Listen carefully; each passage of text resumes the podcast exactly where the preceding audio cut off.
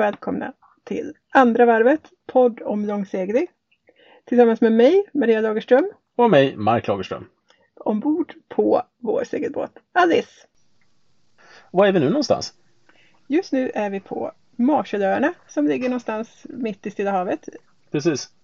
Segla söderut tills du kommer till kvarton och sen seglar du upp en liten bit igen och sen seglar du en bra bit västerut tills de börjar köra kärnvapentester. Då är du typ på rätt ställe. Precis. Men det här är faktiskt inte första gången vi seglar jorden runt. För vi har varit ute en gång tidigare. Just det. Då var det riktigt rock'n'roll. För ungefär 10 år sedan. Men vilka är vi? Jag heter Maria Lagerström. Jag är 41 år och utbildad hydrogeolog. Det är väldigt intressant. Jag älskar när Maria pratar om sitt jobb. Alla gör det. Det är faktiskt riktigt. Jag är lite orättvis. Det är faktiskt lite intressant, men jag är lite nördig också. Så. Precis. Och jag är i alla fall gift med dig. Ja. Där gjorde du något dumt. Det tycker även min mamma. Ja, det ska gudarna veta. Jag heter Mark och jag är 47 år gammal. Och jag jobbar med IT. Men just nu jobbar vi inte alls. Nej, det gör vi inte. Det har vi inte gjort på över 1,5 år. Fast det här med poddande känns lite så här vagt jobbliknande ändå. Ja, men vi får se hur det blir. Ja. Vi är i alla fall ute på vår andra långsegling. Och detta är ingen extremsegling på något vis. Nej, den här gången har vi med barnen. Så att vad har vi för barn? Vi har 2 barn som är 6 år. My fyller faktiskt 7 här precis om en månad. Och så har vi en dotter också som är 8 år. Som heter Molly. Så det är 2 tjejer. 2 blonda svenska små lintottar i Söderhavet. Men första gången vi seglade, då hade vi inga barn och dessutom var det mellan 2010 till 2013. Så då var det lite mer rock'n'roll på allting. Till början med så kan vi berätta om båten vi hade då. Ja, den båten var ganska liten. Det var en Albin Vega från 1967. 1967. Det var när vi kom hem, så vitt jag vet, den äldsta plastbåten som någonsin hade seglat runt jorden år 2013, då hon var, ja nu har jag glömt bort, hon var 45 år eller något sånt där hysteriskt. 27 fot lång, 1,2 meter i djupgående, 2,5 ton i vikt. 2,5 ton i vikt, det märker man av när man är ute i Stilla havsvågor och kulingar, Indiska oceanen och sådär, då studsar det runt rätt så ordentligt. Och vi, eller du rättare sagt, jag hade ingenting med valet av båt att göra den gången. Men det känns som att du valde den båten ungefär på samma vis som du oftast väljer saker och tar beslut. Ja, det verkar bra. Och så blir det så. Man vill inte lägga ner all sin energi på att överanalysera saker. Man kan ju försöka hitta en lösning som fungerar och så gå vidare med den. Ja. Men jag bara måste återkomma här till hur liten båten var. Det finns någonting som är lite läskigt för seglare, det är när man popar sittbrunnen, popar cockpiten. Det betyder att kommer en våg som är så stor så den trillar in i sittbrunnen och så blir sittbrunnen vattenfylld. Folk ligger där och simmar och försöker hålla i ratten och sådana upplösbara flytvästar löser ut sig och det kanske rinner in vatten i båten och så här. Jag såg någon gång någon som skrev en beskrivning. Vegan har ganska små självlänsar. Det är svårt för vatten att rinna ur vegans sittbrunn i teorin i alla fall. Så vissa människor bygger lite bättre lösningar för det och så här. Jag kan säga att det var det dummaste jag någonsin skulle ha gjort om jag hade gjort någonting åt det i en vega. Om det är sådana förhållanden så att det kommer in, när man popar sittbrunnen i en vega, då rinner allt vattnet ut när nästa våg kommer. Man får vara extremt skicklig om man ska behålla mer än en liten pyts vatten kvar i sittbrunnen när det gungar ungefär 70 grader åt varje håll var 10:e sekund. Ja, vägen var väldigt, väldigt obekväm och liten. Men vi tog oss runt i henne. Ja, den långa vägen också. Man seglar Sverige, Panama, Sydafrika, Karibien, Sverige. Ja. Hur många? Jag kommer inte ihåg hur många sjömil det är, men det var en jävla massa sjömil. Jag tror jag räknade ut att det var ungefär 40 000 sjömil. Och det är lika mycket som 2 varv runt jorden längs ekvatorn. Ja, det kan vara något sånt. Ja. Ungefär. Men det var vår gamla rock'n'roll-seglats. Vad seglar vi för båt nu då? Ja, nu är det ju en lite större båt. vår gamla Albin Vega skulle faktiskt rent fysiskt få plats inuti den här båten. Ja, nästan 2 gånger. Ja. Vi seglar en Konrad 46. Det är en polsk plastbåt från 1986. Byggd i Gdansk. En skonare ska man tillägga. Så det är väldigt, en serieproducerad plastskonare. Det finns det inte många av. Nej. Och vi gjorde väl inga så här super efterforskningar innan vi köpte den här båten. Nej, kilopriset var väldigt avgörande. Ja, det var ett lågt kilopris. Ja. Och hon är väldigt, väldigt bekväm. Framförallt när man ligger för ankar. Precis, Alice är ingen riktig seglare. Hon är mer en ankrare. Då får man ju väldigt, väldigt härlig cockpit och gigantiska utrymmen och komfort. Ja. Och hon seglar inte speciellt bra. Men det gör faktiskt inte vi heller. Nej, hon passar våran seglingstalang. Vi brukar väl i genomsnitt, precis som med våran gamla Vega också, göra 100 sjömil per dygn. Och då lägger vi inte ner speciellt mycket energi på att segla fort, utan vad vi lägger energi på är att segla bekvämt. Ja, vi stressar verkligen inte. Och huvudsaken är att vi har det just bekvämt och att det känns tryggt. Det är väl egentligen huvudsaken när vi är ute och seglar. Ja, med tanke på att vi är lite förtjust i att försöka avvika lite grann från den rutten som de flesta andra långseglare tar, så känner vi också kanske att man, om man tar lite risker, mer risker på ena hållet, så kanske man försöker hålla ner riskerna på andra hållet. Sen måste jag säga, vi är rätt bekväma seglare också. Vi är lite lata. Ja, vi är lite lata. Jag sitter hellre och dricker en kopp kaffe och läser en bok och håller på att reva segel. Eller reva seglen gör vi egentligen. Hissa mera segel. Ja, men precis. Vi får hellre en ganska god nattsömn än en natt när man ligger och har lite ont i magen och lyssnar på när det skjuter i ryggen. Ja, det har man sådana nätter i alla fall, och det kommer man inte undan ifrån. Men... Nej, vi har tillräckligt med sådana nätter. Mm. Precis, apropå ont i magen. När vi seglade upp från Kiribati, eller Kiribati som det uttalas, till Marshallöarna. Det var en kort seglats, bara 3-4 dagar va. Så var det riktigt, riktigt regnigt ena dagen och riktigt skålligt så här. Det bara sprutade vind och regn åt alla håll och kanter. Och mitt i det här eländet när det bara ilar i ryggen så kommer det en blixt. Och alltid när jag ser en blixt så börjar jag alltid räkna sekunderna. 1001, 1002. För att få lite uppfattning om hur långt bort det var. Jag hinner till 1001 ungefär. Och sen så kommer det en sån sjuhelsikes smäll. Boom! Och det är inte läskigt, för det är inte helt ovanligt att blixten så ner i segelbåtar och slår ut all elektriciteten. Så det var bara full fart och slänga in alla telefoner och navigationsgrejer och allt möjligt som får plats i ugnen. Ugnen bildar en Faraday-bur, och då slås inte den känsliga elektroniken ut av den kraftiga EMP-vågen som kommer av blixtnedslag. Nej, alltså Oskar är ju en sån här sak som jag tror att de flesta långseglare faktiskt tycker är väldigt obehagligt och läskigt. För att det är ju inte så mycket man kan göra åt det. Ser man ett åskväder komma på håll så kan man ju försöka segla därifrån. Ja, vi hade ju en kompis som seglade in ett jätteåskväder vid Sydafrikas kust. Mm. Vi var också ute och seglade då, men vi seglade precis jämte, men han seglade i mitten av det, för jag såg det här åskvädret på håll. Och han sa att det var så fruktansvärt jobbigt utomhus så att han låg inne i sin hytt med en kudde över huvudet för att han inte stod ut med blixtarna och ljuset. Men han var inte rädd. Jag frågade honom om han var rädd. Nej, absolut inte rädd. Det var bara lite jobbigt med blixtrarna och bullret. Mm-hmm. Det där är inte sant. Nej, det är inte sant. Nej, men det är väl den sak. Alla långseglare är rädda. Jag tror alla människor är rädda. Att inte vara rädd, det är inte normalt. Nej, det är klart. Vi är ofta rädda. Ja. Jag är rädd jätteofta. Man ska erkänna sin rädsla. Då blir den mindre. Då förminskas den. Ja. Säger de. Jag vet inte om det verkligen stämmer. Jag kan nästan säga motsatsen ibland. Man. Det blir lite töntigt när folk är i jätteläskiga situationer och inte kan erkänna att de var lite rädda.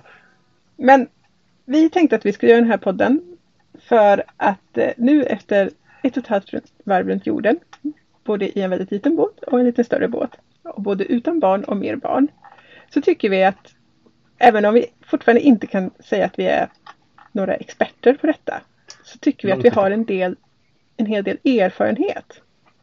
Det finns jättemånga seglare som är betydligt bättre än oss. De flesta seglarna är nog bättre på att segla än vad vi är. Ja, precis. Vi är bra på att överleva och avsluta seglingarna. Ja, det är vi. Mm. Jag tror att vi har en ganska bra inställning. Vi försöker ha det så bra som möjligt. Ja. Det är egentligen vårt enda mål. Och mitt extra mål är att äta alla djuren i havet också. Ja, det är vissa djur du inte får äta. val till exempel. Va? Nej, vad heter det? Marina däggdjur får klara sig. Och hajar får klara sig. Hajar får klara sig också. Ja. Ja. Nej, så vi tänkte egentligen bara prata om både erfarenheter som vi har, lite erfarenheter från när vi seglar med vår gamla båt och lite erfarenheter från när vi har seglat med den här båten och också lite vad vi upplever på det här sista halva varvet som vi faktiskt är kvar innan vi är hemma igen. Ja, strösslat med massor av anekdoter. Som till exempel när jag fick barnen att äta råhavssnigel-sashimi och de tyckte det var gott. Det tyckte knappt jag ens var gott. Det var inte gott. Ja, det var lite slemmigt, men lite så här crunchy också. Mm. Mm. Barnen gillar det. Man kan lyssna på den här podden för att få inspiration att vilja långsegla. Men man kanske inte ska lyssna på den för att få så väldigt mycket råd för sin långsegling. Nej, lite om när vi snackar om länderna kan man nog få lite inspiration om vad som kan vara kul att se och göra och vad som är lite utanför the beaten path. Ja, men precis. Vår första båt, Albin Vega, hon hette Mare de Berub och vi kallar henne för Mare. Utom ett tag då hon hette Nightmare istället. Precis, det var efter vi hade haft en nedslagning. Ja, mitt ute i Stilla havet så trillade vi kom lite för långt söderut efter vi hade varit på Pitcairn. Och då trillade man ut Tradewindsområdet och då kom det en värdeförändring som bara medförde att vinden bara öka under loppet av en halvtimme och gick varje gång jag bytte segel. Det var en stagsegelbåt då så att jag fick ta ner ett segel och sätta upp ett nytt segel när det började blåsa mer. Och varje gång jag hade tagit ner ett segel och fått upp ett annat så var det bara dags att ta ner det och sätta upp ett ännu mindre. Till slut så sa jag till Maria att nu är det minsta seglet uppe, nu är det bara att gå in och så låser vi dörren eller stänger dörren eller luckan då så hårt vi kan. Och sen håller vi i oss för att då gick det knappt att prata utomhus, det bara ylade överallt. Och då börjar vågorna byggas upp och det är inte roligt när man sitter i en Albin Vega. Nej, det var inte kul. Den här seglingen har vi faktiskt suppit den typen av väder. Än så länge har vi inte haft så farligt. Och dessutom så är den här båten så mycket större så hon tar lite större precis. Vågor. Precis, alltså det som slår ner en Albin Vega så den nästan rullar. Det är vi lutar ju till på det men det är inte så där himla läskigt. Vi har ju också 2 barn med oss på den här seglatsen. Molly och My, som vi har berättat om. Men jag tror att den här podden kommer nog i första hand kanske inte handla så mycket om barnen. Även om de är en enormt stor del av vår segling just nu. Mm. De är ju med oss hela dagarna och huvudsaken egentligen på den här seglatsen det är att de har det bra och mår bra och tycker att det här är kul. Och att vi som familj faktiskt får vara ihop och uppleva det här tillsammans. Ja, det är grymt roligt att återupptäcka världen med barnen och se den genom deras ögon. Shit vad vi har fiskat en massa konstiga revfiskar tillsammans med barnen och skrattat och tittat på dem när de kommer upp och släppt tillbaka det mesta levande utan det vi har tittat upp då. Ja, precis. Barnen älskar ju djur. Alla typer av djur. Och framförallt djur i havet. De vill ju helst peta och klappa och titta och ta upp allt som rör sig. Och de har också blivit väldigt, väldigt duktiga på att både känna igen olika fiskar. Och de är jätteduktiga på att snorkla och fridyka börjar de bli ganska duktiga på också. Mm. Avgöra vilka gathundar som man kan klappa utan att bli biten av och så. Mm, det är de också duktiga. Mm. Det är också väldigt roligt att ha barnen med sig när man upptäcker nya atoller och nya länder. För det är ju ingen som kan titta på våra tjejer utan att le och bli glada.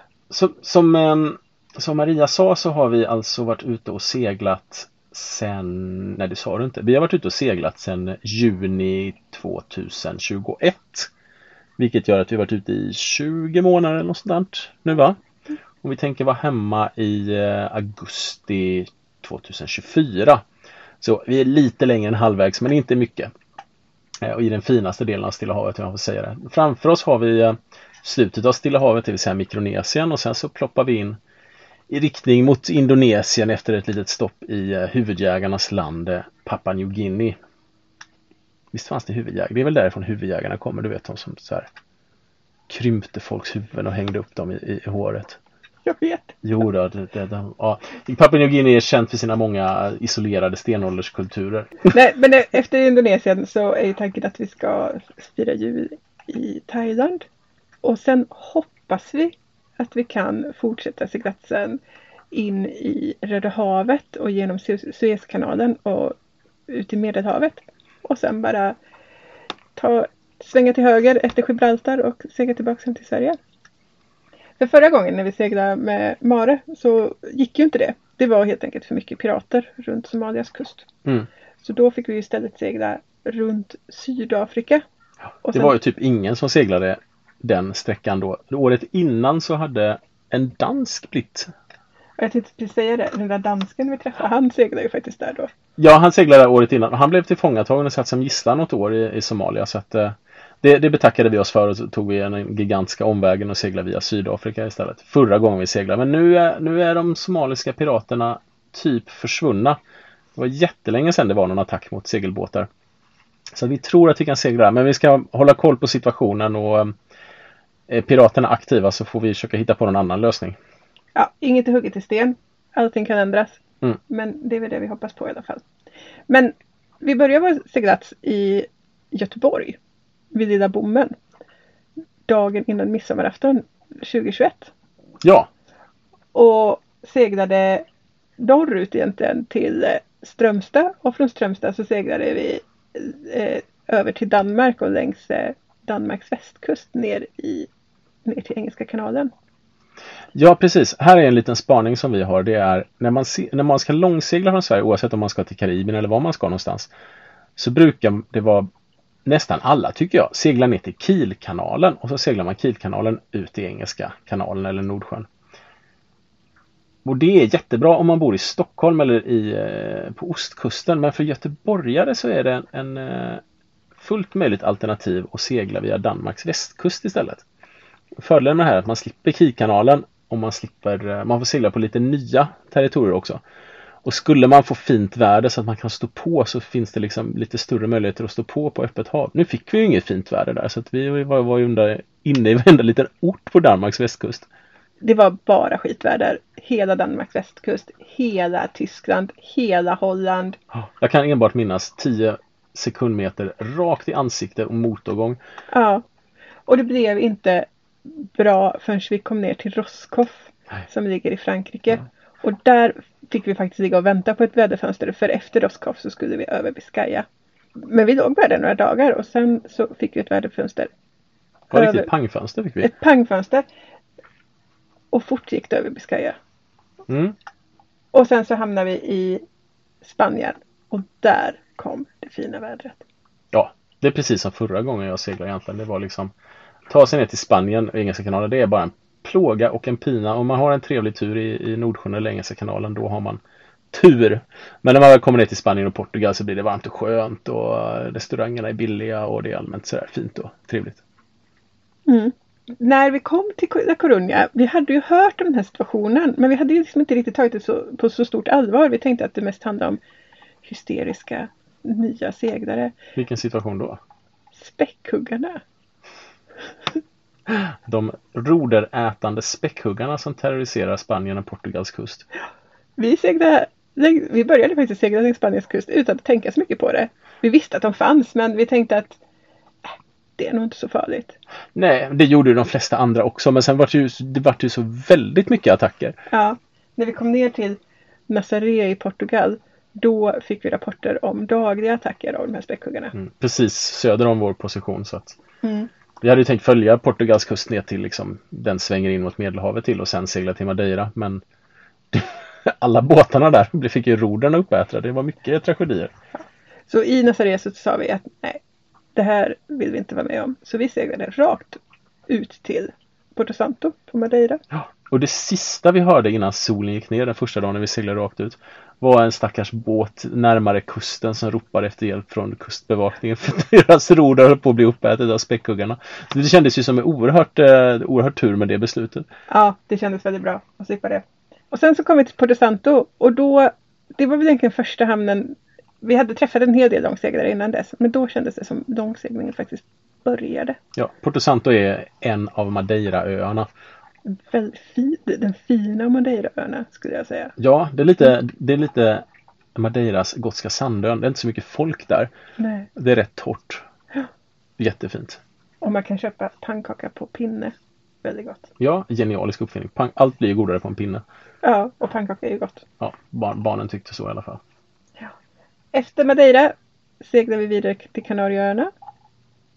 Vi seglar till vulkanen, den aktiva vulkanen. Ja, undrar om den fortfarande är igång. Det kanske är.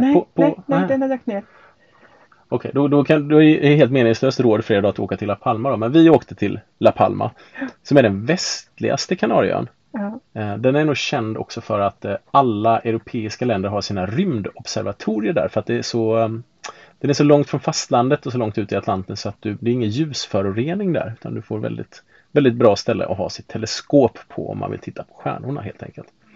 Det går dock inte så bra när det är en aktiv vulkan på ön som sprutar ut miljontals ton aska i atmosfären i år in och år ut.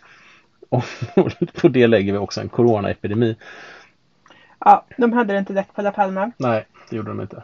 Men vi kom dit och vi fick se den aktiva vulkanen. Vilket faktiskt var väldigt spännande. Det var lite jobbigt att ligga i marinan där för att det var ett konstant askregn. Så hela båten blev liksom täckt av ett något centimeter tjockt lager aska. Varje dag.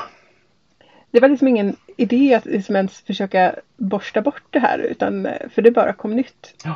Men det var ju liksom, det var inte som aska, det var som väldigt finkornig sand ska man säga. Den sotade liksom inte av sig, det smutsade, det var bara att sopa bort den, även om den är blöt eller så där, var det bara att sopa bort den. Men det fastnade överallt. Ja, överallt. Jag hittar fortfarande små så här depåer på förvånande ställen. Ja, vi fick en varsin keps av marinachefen för att liksom hålla askan ut från ögonen. Ja, vi fick vara med i lokalnyheterna också, men de var så glada att det kom 2 turister dit. Ja. Eller en turistfamilj. Ja. Efter Kanarieöarna så, vi ska inte prata om seglatsen mellan Kanarieöarna och Kap Verde. Vi gör en egen podcast om det den gången vi nästan sjönk. Ja, vi hade lite otur där. Men vi seglar i alla fall ner till Kap Verde. Och där så plockar vi upp min bror och hans fantastiska tjej som seglade med oss över Atlanten. Jag hade flera gånger varnat dem för att det kommer bli jättelångtråkigt och jätteobekvämt. Jag tror fortfarande att de ångrade sig. Ja, jag tror också det. Vi tillsammans seglade över Atlanten till Martinique i Karibien. Ja, det var en hemsk Atlantkorsning måste jag säga. Vi har ju ändå korsat Atlanten 3 gånger innan. Ja. En gång var det faktiskt Sydatlanten får man säga. Men vi kan säga det att vi har korsat Atlanten 3 gånger. Du har korsat den 4 gånger. Nej, du har korsat den 3 gånger innan. Jag har korsat den 2 gånger innan. Ja, just det. Så blir det. Mm. Hur som helst, det här var den sämsta korsningen by far. Det var ganska blåsigt hela tiden och vi var dumma nog att segla Alice så fort vi kunde istället. Och då var det väldigt, väldigt gungigt. Så att det var liksom bara sitt ner och håll i det i 16 dagar. Ja, det var ingen roligt väder. Nej. Men det kanske vi får återkomma till och prata mer om själva Atlantkorsningen. Mm. I Karibien så seglade vi ganska snart norrut mot British Virgin Islands, Dominikanska republiken och Kuba. Kuba var ju fantastiskt, jag gillade Kuba. Och från Kuba så seglade vi in mot Panama-kanalen via Jamaica. Och sen var vi för andra gången i Panama-kanalen. Ja, vilket är en mycket överskattad upplevelse, Panama-kanalen. Det är liksom, man gör en massa slussar, eller några stycken slussar, och åker man på kanalen där. Det är inte så mycket att se, det är varmt. Slussarna är jättestora. Men sen kommer man ut i Stilla havet. Det är ju härligt. Panama-kanalen är en milstolpe. Ja, men det är en symbolisk milstolpe. Det är som att... I Stilla havet är ju egentligen det hit vi ville när vi faktiskt tog oss ut på den här andra långseglingen. Ja, vi visste ju redan att Stilla havet är det bästa stället. Indiska oceanen är inte dum heller, men Stilla havet är oslagbart. Det är magiskt. Ja. Det är något väldigt, väldigt speciellt. Ja. Och vårt mål på den här långseglingen är egentligen att vi kommer även den här gången åka mestadels i passadvindarna. Men vi ska försöka att inte i så stor utsträckning som möjligt inte besöka samma platser som sist. Men efter Panama, det första stället, det blev ju samma som tidigare och det var ju Galapagos. Ja, det kan man inte gärna undvika. Men vi stannade på andra öar, nya Galapagosöar som vi inte hade varit på förut. Precis. Och Galapagos, det är jättedyrt och det finns 1000 regler när man är där. Och lite frustrerande. Men jag tycker också att det är fantastiskt. Det är ett fantastiskt djurliv. Framförallt med sjölejonen. Ja, det kanske inte är sjölejonen det första man tänker på med på Galapagos. Men de är överallt. De tar sig in i båten. De är på alla bryggorna. Och de är väldigt sådär. De har mycket åsikter om saker och ting, sjölejon. Ja. Det var väldigt roligt att se simma med sjölejonen och bada med dem. Leka med dem. Ja, snorkla på kapp med sjölejons barn är ju lite specialare det. Ja. Men ja, visst, men Galapagos är jättefint. Det är bara det att de har kommit på att man ska ta betalt för allting för turister. Amerikanska turister särskilt har ju pengar och en vilja att betala. Men det blir lite frustrerande som seglare när man till exempel är tvungen enligt lag att betala $100 för att snorkla på ankarplatsen. Ja. Till exempel. Och du får inte gå utanför byn utan att betala $100. Du får inte göra någonting utan att betala någon $100 ungefär är åsikten. Du får gå på restaurangerna inne i byn och titta på sjölejonen. Mm. Men jag kan åka dit bara för att titta på sjölejonen en gång till. Ja, hur som helst. Seglingen till... Det var väldigt skönt att stanna på Galapagos. För seglingen till Galapagos var jobbig. Alltså när vi seglade med Mare för över 10 år sedan. Ja. Det var ju min första långa korsning. Det var ju från Panama till Galapagos. Och då hade vi i stort sett stiltje hela vägen. Och vi bara gled över till Galapagos. Men du, jag tänkte vi skulle göra en hel episod om Galapagos och allt som kommer efter nu. Ja, okej. Okay. Så vi kanske bara gör en kort sammanfattning här liksom. Nej, men så var vi på Galapagos och i någon månad. Och sen så truckade vi över Stilla havet 3200 sjömil var det? Ja, det kanske var. Runt 3000 sjömil till Marquesasöarna i franska Polynesien. Ja. Känt från diverse olika svenska eller skandinaviska snubbar som har bott där. Tor Heyerdahl bodde nog där en sväng. Daniel Andersson bodde där en sväng. Hur som helst, jättevackert. Sen var det vidare till lite andra öar i franska Polynesien och sen vidare till American Samoa efter en massa irriterande förväxlingar som vi kommer gruvligt beklaga oss över i något kommande avsnitt. Kiribati och sen Marshallöarna där vi är idag.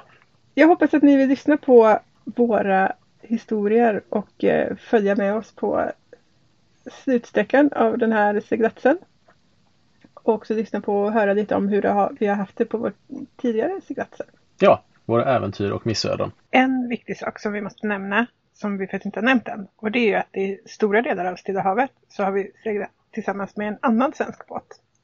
Segelbåten Champagne. Från Stockholm med Johanna och Robban. Och det har varit jätteroligt. Och det har också varit en ganska stor trygghet för oss. Champagne har en egen YouTube-kanal och Instagram-sida. Och är man trött på att lyssna på oss så kanske vi ser lite bilder och filmer och sånt också. Så kan jag varmt rekommendera att gå in på Champagnes Instagram. Och titta på deras roliga och dråpliga och väldigt fina filmer. Vi hörs! Hej hej! Hej hej!